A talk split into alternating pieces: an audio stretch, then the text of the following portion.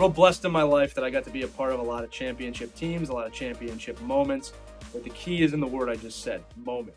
I've loved winning every step along the way, but it's only a moment in time, and the feeling only lasts for so long. And why you should embrace that feeling, which is unbelievable elation. I can't describe it to you.